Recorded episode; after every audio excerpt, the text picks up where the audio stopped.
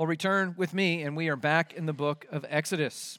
And we are at a sobering chapter indeed. Uh, this is really the appearance of God to his people. And it is by no mistake to be a terrifying scene. I was commenting to a brother earlier this is not a seeker sensitive sermon. Uh, this is not an ushy gushy Jesus. This is a picture of the true Jesus, and honestly, that should terrify you. And yet, God doesn't often do that uh, in our own sense of things. And that's because, as the saying goes, familiarity breeds contempt.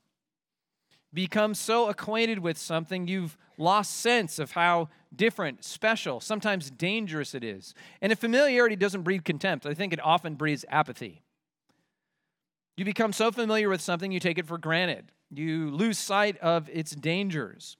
You know, perhaps it's that power tool. And if you're like me, which many of you probably are not, and that's a good thing, but you're an instruction reader. Like you get out the new chop saw, and I'm reading all of the directions about how I'm not going to cut my limbs off. So I don't do that. I don't really want to. Uh, but then you use the saw a lot and you start to take it for granted and you lose sight of how dangerous this thing can really be, that it really can take a digit off if you're not too careful and more. We become very familiar and we become lackadaisical with it. Or think about automobiles, cars. Uh, I trust many of you arrived here in a car and didn't think much about it. We use them every day. And in that way, too, we take for granted the kind of power, even in an automobile, that we are harnessing. Uh, and that's evidenced by uh, we'll be careening 70 miles an hour down a concrete speedway, and then we'll just let go of the wheel to go get something off the floor or we will start going too fast, or we'll begin to stare at our phones because we forget honestly what we're doing, that we're traveling 70 miles an hour down a concrete speedway. And what happens then? Sometimes crash happens. And if that hasn't happened to you, you've probably seen it on the side of the road. A whole lot of damage can be done when you are, again, hurtling down a speedway at 70 miles an hour and then brought to an immediate stop. It's dangerous. And that makes sense why the instructions to new drivers, we just go over and over again that this is a responsibility and it's very dangerous. You're driving a, a vehicle that could kill someone. We're trying to wake young people up to one, the reality they're not immortal, and then two, to wake them up to the wake them up from the sense of this safe familiarity. They've been driving in cars their whole lives, but this is not a video game. When you crash, you don't respawn. You don't get to do it over and try again. Someone gets hurt or worse. We become so familiar with great power and how dangerous it can be to be have that familiarity and not understand what's at stake. That's a very dangerous posture to take, this one of familiarity. But of course, the greatest power that we take for granted is that we ignore the dangers evident in our relationship with God and who this God is. And this text from Exodus really is a wake up call. A wake up call to say, maybe you do not know God like you think you do. Especially if you cannot picture a God that you pray to that's like this from Exodus. And that's dangerous if that's not the case. Truly, what I'm getting at is we don't need to grow in our apathetic familiarity with God as much as we need to grow in our fear of this God. So, this word this morning is we need to move from dangerous, apathetic familiarity with God, a casualness with Him, to where this text lands, and that's a posture of prostrate, humbled, godly fear. And the text provides really four moves from that dangerous familiarity to godly fear. And the first move is this it's to not forget, don't forget your mediator. Verses 7 and 9 of Exodus 19. If you're going to come to God, don't forget to bring your mediator, because it is a terrifying thing to stand before this God without one. That is, we nor Israel can have a relationship with this God all on our own. That is by ourselves. We need what we might call a go between, a mediator, someone to stand in the gap between us and God. Because otherwise, this thing, a relationship with God, it's never going to work. Now, you recall where we were a couple weeks ago. Uh, we looked at those opening six verses of the book of Exodus 19, this chapter. And what we saw is that it's the culmination, really, of what the whole Exodus was about. God had delivered his people out of Egypt, he had destroyed Egypt's enemies, the Egyptians, and he brought Israel to himself. God saved Israel to then start this special, think then, exclusive relationship with him. Such that, he mentions in verse 5 of chapter 19, he says, Now, Israel, if you will indeed obey my voice and keep my covenant, you shall be my treasured possession among all the peoples, for all the earth is mine. God's saying, I own everything. All the people are mine, but you are mine. I redeemed you. I made you mine. You're the apple of my eye. And for a purpose, for a mission, we talked about this. He goes on in verse 6 So you would be to me a kingdom of priests and a holy nation. That is, you're going to represent me to the world. You're going to bring the message of God to the world as you are my chosen people. I saved you for this. Sounds great. However, you understand, as God is bringing Israel to himself, he's bringing them into relationship with him. And to relate means there is, in a sense, a back and forth, isn't there?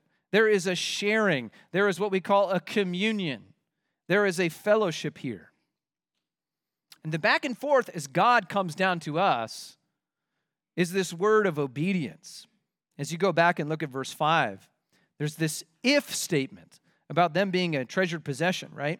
See the beginning there, verse 5 if you carefully obey my voice and keep my covenant. This kind of dramatic rescue that God did for his people, it demands a response. This kind of salvation he gives demands that you be changed, namely, that you be obedient. This kind of salvation comes with a responsibility.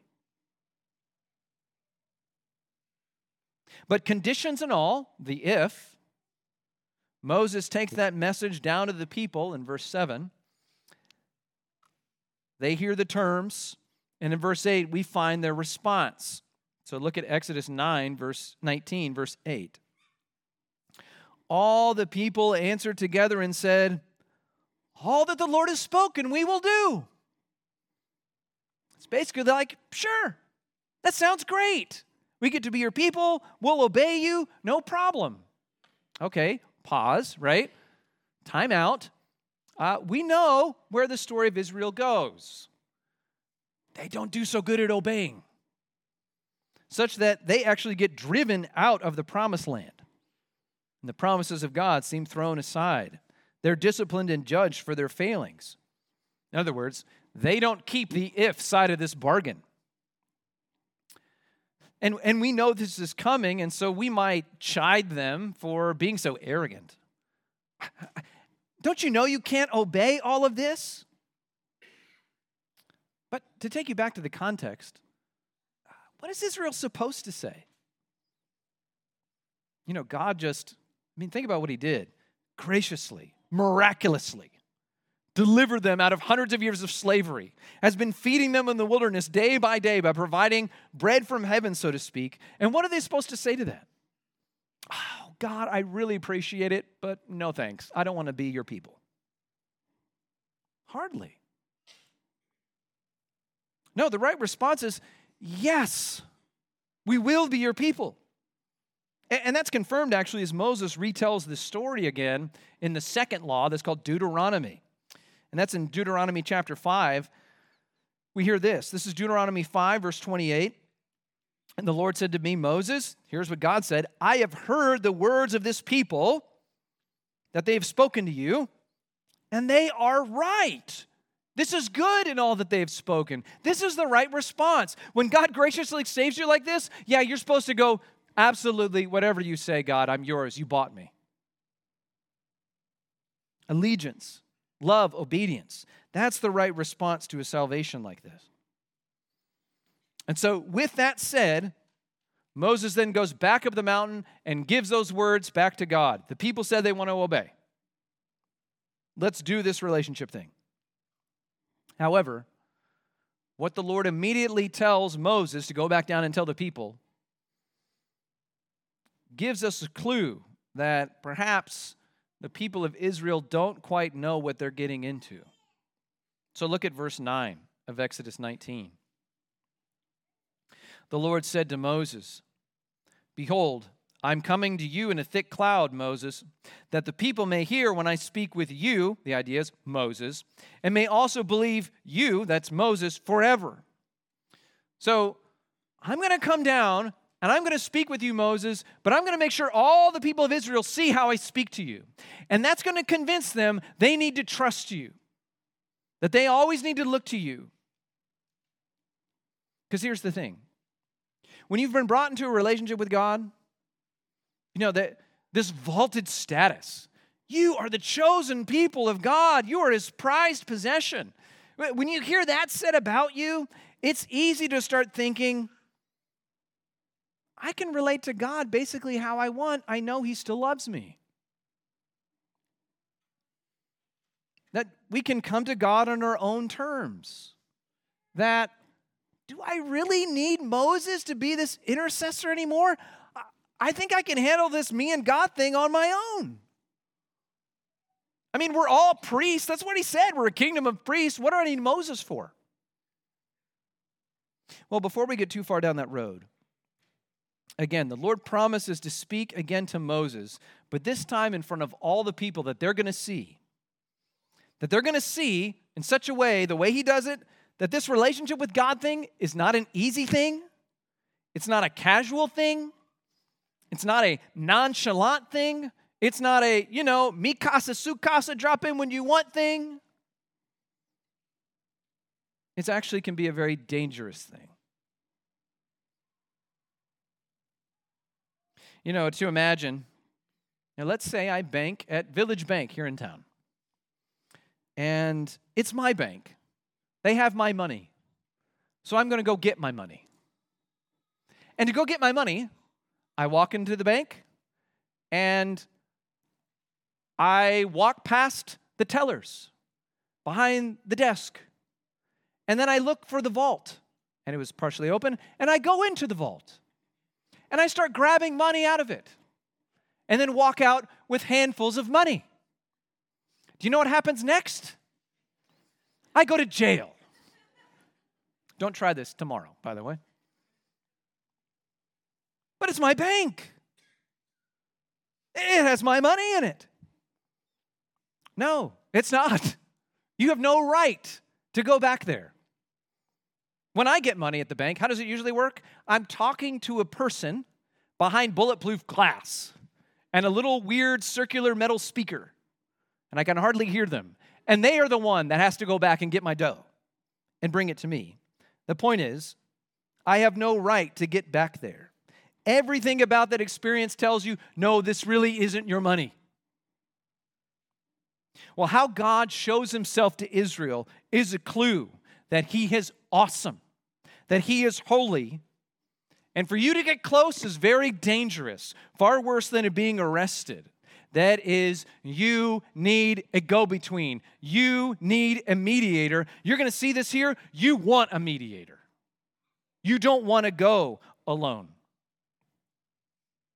And we know this because the way God reveals himself right before he gives the Ten Commandments, it works.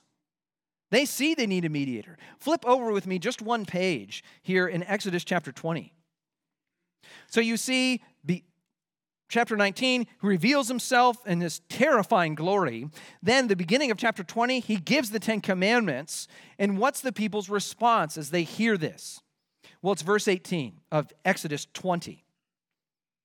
Now, when all the people saw the thunder and the flashes of lightning and the sound of the trumpet and the mountain smoking, the people were afraid and they trembled and they stood afar off and they said to Moses, You speak to us and we'll listen. I can listen loud and clear through that weird metal speaker, right? Like at the bank teller. That's great. But don't let God speak to us because if He does, we're all going to die. God speaks to them in such a way that they're going to keep trusting Moses to give them the word of God, that they don't even want to hear directly from God because they understand that's too risky. It's too risky to try this on their own. And we need to understand that God didn't change once we moved from the Old Testament to the New Testament. This is the same God that we worship this morning. And that means we do not dare draw near to this God and His holiness without a mediator. And we know the answer without the ultimate mediator, the crucified and risen Jesus Christ. We know that. That's what we celebrate as we gather as the church. And yet we so easily forget this. This just flies out of our thinking, doesn't it?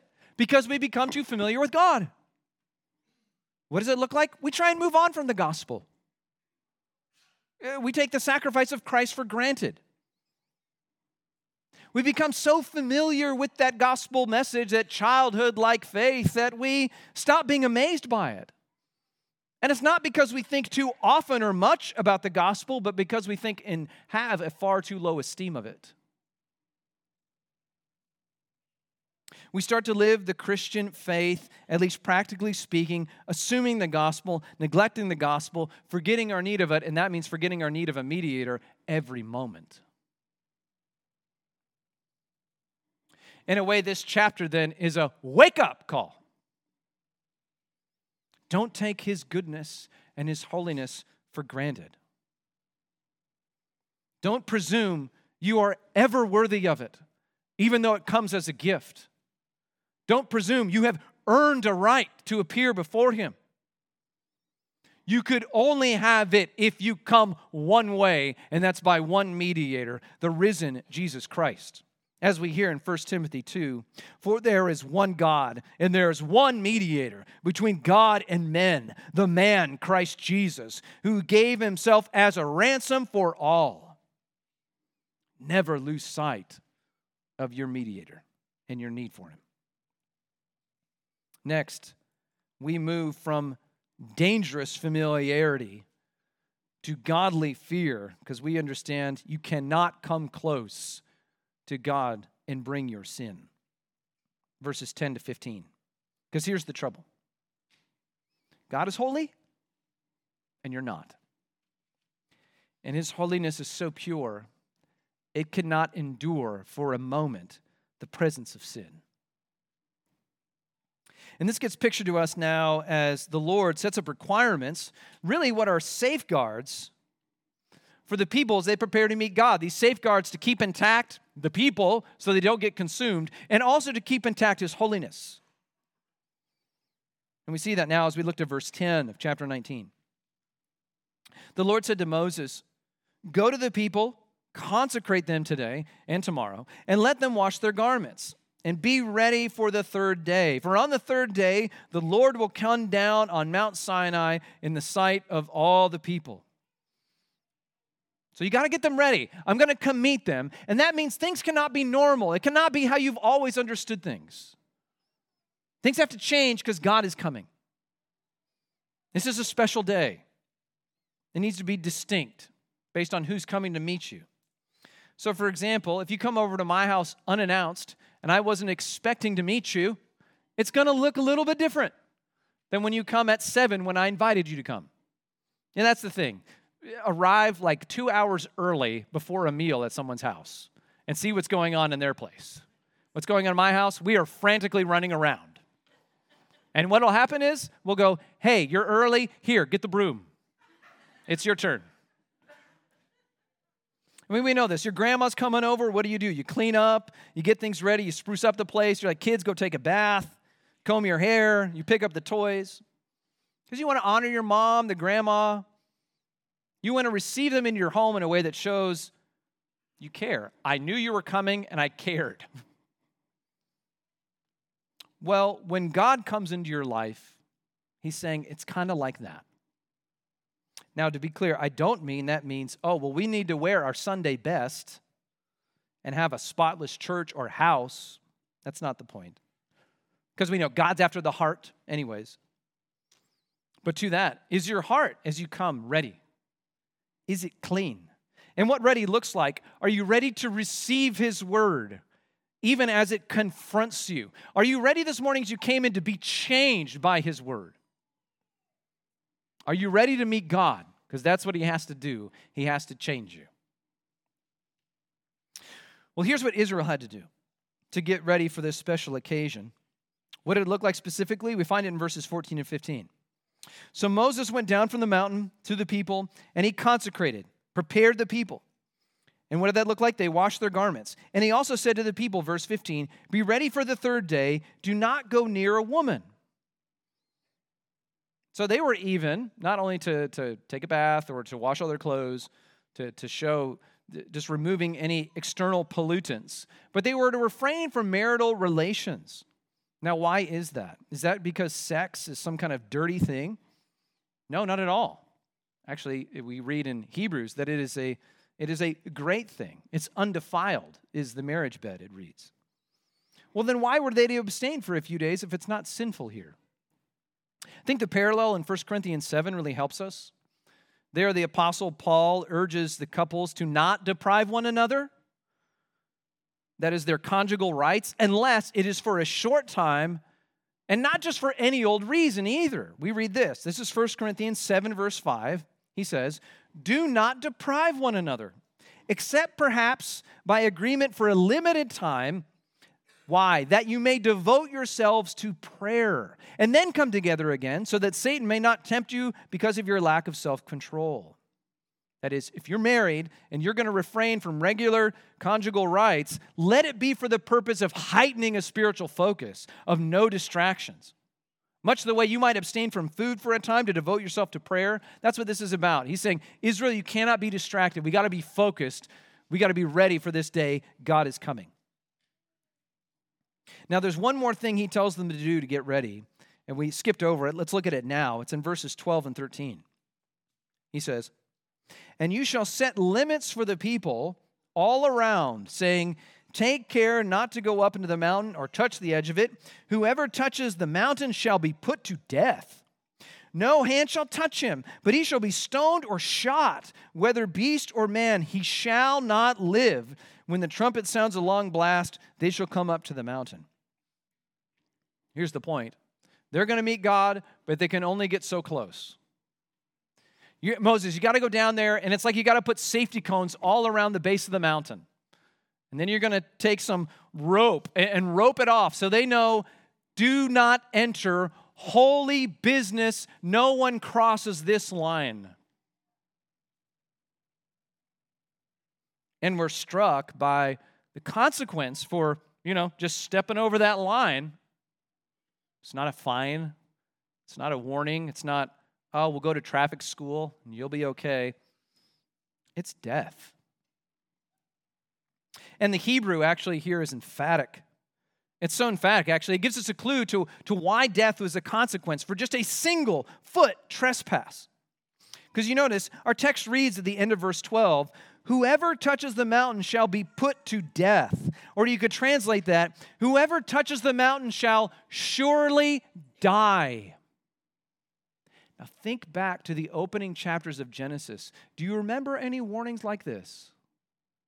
In the day you eat of it, you shall surely die. It's the same words in the Hebrew. Actually, it's emphatic. You could translate it more like this Whoever touches the mountain shall die, die, and then be stone, stoned, or shot, shot. God warned Adam in the garden, in the day you eat of the forbidden tree, you will surely die because the wages of sin is death. So when a singer, sinner tries to bring his sin too close to this God, death has to be the penalty.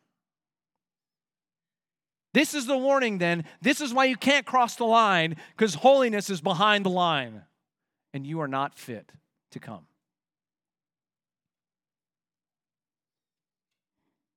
This is the big problem, isn't it? How can a God like this have any people that are His? Everyone's a sinner. No one is pure and holy like God is. No one measures up. That means anybody who approaches is going to be doomed. You cannot get too close to Him with your sin. Now, Do not misunderstand me here. The solution is not, well, then we're hopeless. Don't even bother coming to God. That's not it. And nor is the answer, well, you need to sit back behind the line, so to speak, and you need to wait till you're more holy. Wait till you're a better Christian. Wait till you're better, and then you're worthy to come near. That's not it. What's the answer? How can they, how can we possibly approach? There's one answer. We already saw it. You have to come and only come by a mediator. That is, you need to see your sin, you need to see your unworthiness before His holiness, and you need to see, I need a go between. I need a representative. I need a mediator to bridge the gap between my sin and God's holiness. And to underscore this point as we're in the New Testament, recall the words here of John the Apostle in 1 John chapter 1. If you think it's about being sinless, John tells us this in verse 8 of that chapter. He says, If we say we have no sin, he says, we deceive ourselves, and the truth is not in us. So the answer isn't pretend you don't have sin anymore, or even dream you don't have sin anymore. That's not the answer. That does nothing to help your standing before God. Actually, it shows you're farther from Him than you wished to know. Well, what do we do? He tells us next in the next verse, 1 John chapter 1 verse 9 if we confess our sins if we in that sense make public before god and before others if necessary our sins if we agree with god we are sinners we are guilty yes you should judge me then he can show himself to be faithful john continues and just or righteous to do what to forgive us our sins and to cleanse us from all unrighteousness but how can he do that? I'm a great sinner. How can he take care of all of those and make us fit for him? John continues into the second chapter and he says, My little children, I'm writing these things to you so that you may not sin. And in a way, I think you could say that about Moses here in Exodus. My friends, I'm writing this to you so you know God is holy and you shouldn't sin against him. But the gospel response also is this But if anyone does sin, we have an advocate. You could translate that mediator. We have a lawyer on our behalf with the Father, and his name is Jesus Christ the righteous, saying, I died for him. He's now holy before you. So, in that way, you get, we have a far greater mediator than Moses ever was. Moses could just come back down and bring the word of God. We have a, mo- we have a mediator who can come and bring us right into the holiness unscathed. He makes us holy as God is and ushers us into the presence of God. But again, don't think you can come close without having your sin dealt with. And that has two aspects to it. You need to first give it to Christ and have Him deal with it. And then you can, by the promise of the gospel, as it talks about in Hebrews 10, come near with bold assurance of faith, not because you're so holy, but because He was for you. But this also means you cannot come to God clinging to your sin and hiding it. You cannot come to God harboring your sin, cherishing it, and continuing in blatant disobedience, and then think, well, God doesn't think much of it. No, draw near as a sinner, a confessing, and then we know that way, forgiven sinner, cleansed by the blood of Christ. Third, how do we move from familiarity to godly fear? Do not overlook his awesome power. Verses 16 to 19. What follows then in these next three verses has to be one of the most terrifying pictures of God in Scripture. And he shows himself this way on purpose. Namely, to tell you, he's not a God to be trifled with. This is a God whose power needs to make you tremble. Let's look at verse 16. On the morning of the third day, there were thunders and lightning and a thick cloud on the mountain and a very loud trumpet blast, so that all the people in the camp trembled. As I read about thunders and lightnings, I, I think about back to my childhood growing up in Kansas City. Kansas City is kind of on the upper tail end of what's known as Tornado Alley. Every summer, we would have huge storms, huge rain, thunderstorms, even tornadoes passing through where we lived. I remember one day in particular, we were at the, the baseball game, the Kansas City Royals game, and uh, there was, the game was called off because of the storm that was coming through. We were standing on the edge of the stadium, uh, you know, in the security of the stadium, but then the storm just came through with such strong winds, loud booms. I mean, it was majestic. It, just mesmerizes you.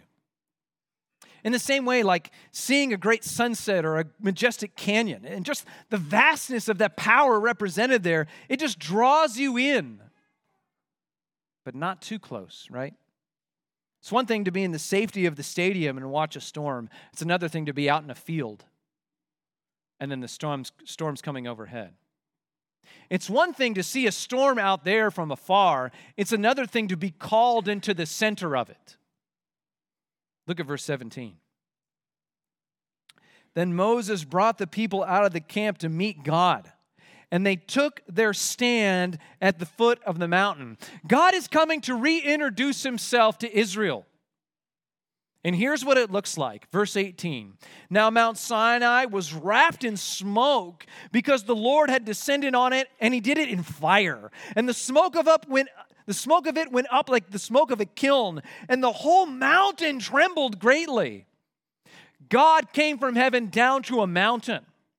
And in the process, they are made to look on, and as they're doing so, every sense of their perception is being overloaded.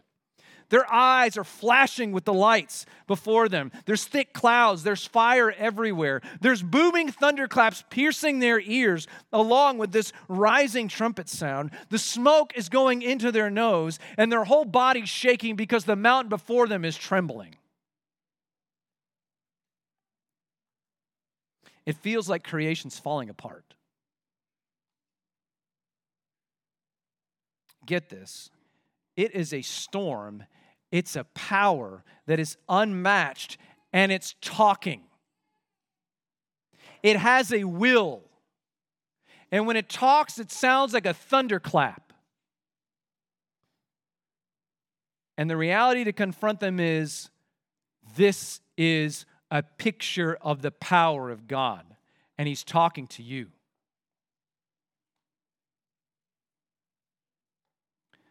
Why would God show Himself like this? Our God, the God we know? So powerful, so terrifying? Well, you know the answer. It's so you would fear him. You want to call it proper respect, that's fine. If you understand that means you need to be afraid of his power.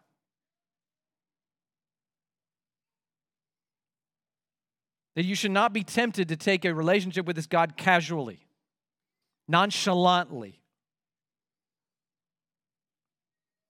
He showed himself to Israel and now to us as we read it this way to make you tremble. To show you that, look over with me again to Exodus chapter 20. Look at verse 20, or we'll go back to verse 18 again. So the Lord appears like this. We read it in Exodus 20, verse 18. And when all the people saw the thunder and flashes of lightning and the sound of the trumpet and the mountain smoking, the people were afraid and they trembled and they stood afar off.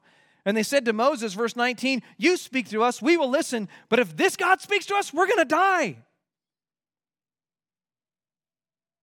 Why did he appear like this? Now we're on to verse 20. Moses said to the people, Do not fear. What? Actually, he goes on, do not fear, for God has come to test you that you would fear him. That the fear of him may be before you. Why? So that you may not sin. And the people stood afar off, and while Moses drew near to the thick darkness where God was. Why does he do it like this? It's this paradox. Don't be afraid. How are you not supposed to be afraid? Well, it's so you wouldn't fear him, so you wouldn't sin because you fear him. What? What's his point? God didn't bring you to this mountain to kill you. I didn't bring you out of Egypt to bring you to the foot of the mountain just to wipe you out here. He had a thousand million other ways to kill you by now. He didn't have to wait till this moment. So, what is he doing? He's bringing you here so you'd know, you'd have second thoughts about double crossing him. So, do you have second thoughts about sinning against this holy tornado? As he says there in verse 20, that the fear of him may be before you, so you may not sin. Pastor Tim Chester put it together like this He says, At first sight, it's an odd thing to say. In effect, Moses is saying, Don't be afraid, but be afraid. Which seems to be expressing as this Don't be afraid, catch this, don't be afraid of feeling fear. Because fear is the right response to God. You're doing the right thing, and the fear will keep you loyal to God. The people who should really be afraid are those who feel no fear and take God lightly. He goes on, they should be afraid because they are headed for disaster. Do you fear God yet? Well, I assure you, if you're willing to play and hold on to your sin, you don't. You've lost sight of the God you're messing with. Finally, don't underestimate your waywardness the last verses of chapter 19. Don't underestimate your sinful bent, your propensity to presume upon God and take his mercy for granted.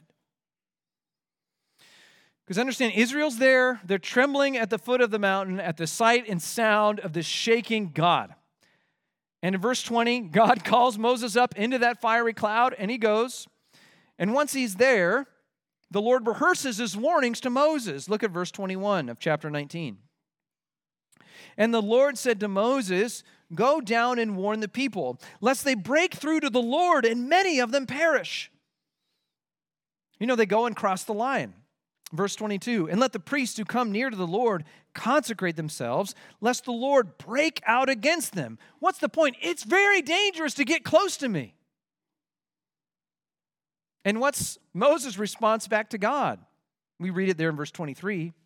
Moses said to the Lord, Well, the people cannot come up to Mount Sinai because you yourself warned us, saying, Set limits around the mountain and consecrate it. Yeah, that's a good warning, God, but we went down and we I put boundaries all around the bottom of the mountain. They should know better than coming up here. But God understands our problem, the Israelites' problem, better than Moses does and he understands our propensity to keep rebelling, our propensity to sin, and God understands the consequences of doing it are far too grave to not have another warning. Verse 24. And the Lord said to him, Yeah, you set the boundaries, you got to go down anyway and come up bringing Aaron with you, but do not let the priests and the people break through, that is, break across the boundary to try and come up to the Lord. Why? Lest he break out against them. Because here's the thing I assure you, God understands, if they stick around at the bottom of that mountain, they become familiar with it. Well, I see the storm there, and yeah, it was scary, but I'm kind of used to the earthquakes by now. Helps us, you know, curdle our milk to make nice butter. We can use this. This is helpful. We become accustomed to the danger. We become used to it. And the threat of it all escapes us. And the point is, that kind of familiarity with God's very dangerous. You are too prone to be wayward, too prone to get comfortable around His holiness, and that's dangerous because we start thinking, ah, sin doesn't really matter. He still loves me anyway. We sin, He shows grace, and so we sin again and again, banking on more mercy, bent on sinning, finding excuses, quick to indulge, and this is spiritually catastrophic. It is so very dangerous. Remember the story in the Old Testament of the guy named Uzzah? because he suffered from this same spiritual problem familiarity with a holy God. In 2 Samuel chapter 5, King David had just consolidated his rule over Israel. He now ruled over Judah and over the northern kingdom, Ephraim, and he made one kingdom. And as he then took over Jerusalem, he's going to set up his like capital city in Jerusalem and his throne. And in the process, he wants to have the Ark of the Covenant, the place where God's holiness meets with his people. He wanted to make sure that was too in the capital city. And so they're bringing it into Jerusalem. And it's a great day of celebration. You remember David, he's been on the run from Saul, and now he's the promises of God are coming to pass, the fulfillment of the kingdom's happening, everybody's rejoicing. So they're leading this cart that has the ark, this box on it where God meets his people, and they're leading it into the city. And David's leading the way, and they are singing and praising God until this happens. So here it is, 2 Samuel 6, verse 5 and following and David and all the house of Israel were celebrating before the Lord with songs and lyres and harps and tambourines and castanets and cymbals. Just pause. Like, God's getting so much praise right now. He must be so happy in heaven. It goes on in verse 6 And when they came to the threshing floor of Nacon, Uzzah put out his hand to the ark of God and took hold of it because the oxen stumbled. I mean, you get this. You ever tried to move an appliance like on an appliance dolly? You know, a lot of times there's straps on it, and they're there for a reason, Richard. They're there to like strap it down so it doesn't become jostled off. Not that I know from experience. But you're moving that dolly and you hit a bump, and then the dish, the brand new, like not dishwasher, but the clothes washer shifts on the dolly. And it's brand new, it's immaculate, and it's about to fall off the dolly. And so you reach out and grab it and try and then wheel it in very awkwardly. Again, hypothetical situation. But you don't want it to get scratched. You just pay good money for this. It'll get scratched later when it's already put in the house. But let's at least get it set up once. Well, here it is. The oxen stumbled, the ark shifts, it's going to hit in the mud. And so Uzzah reaches out his hand to try and catch the ark, and here's what happens 2 Samuel 6 7. And the anger of the Lord was kindled against Uzzah and God struck him down there because of his error, and he died there beside the ark of God. One hand, one touch to his holiness, and now he's dead. R.C. Sproul has so well said it. The presumptuous sin of Uzzah was this he assumed his hands were less polluted than the dirt. He goes on to say, Mud? It is not evil. God's law was not meant to keep the ark pure from the earth, but pure from the dirty touch of a human hand. Uzzah presumed his hands were cleaner than the dirt, and God said, No. God will not be seen as normal, common, profane, regular, just one of the guys a buddy on your shoulder. You know, this God is a consuming, purifying fire. Now, this is heavy. It's supposed to be. Because your sin is a serious thing. And your love for sin, your reflex to sin, your bent towards sin, it makes a relationship with this God rightly a fearful, tenuous thing. And that God from the Old Testament to New Testament, he hasn't changed. We, we know the story of Ananias and Sapphira who lied to the Holy Spirit before Peter. He struck them dead. We know the case of the church members in Corinth who took for granted what was happening at the Lord's table. He put them to death too. This is the same God who's going to judge the earth. And yet, because Jesus has come, he hasn't changed, but how we relate to him has. And to show you this, want to take you to one more passage. Turn to the New Testament and look with me at Hebrews chapter 12. Hebrews chapter 12. There in your New Testament, of course, the Gospels, you get to Paul's letters, and it's right at the end of Paul's letters.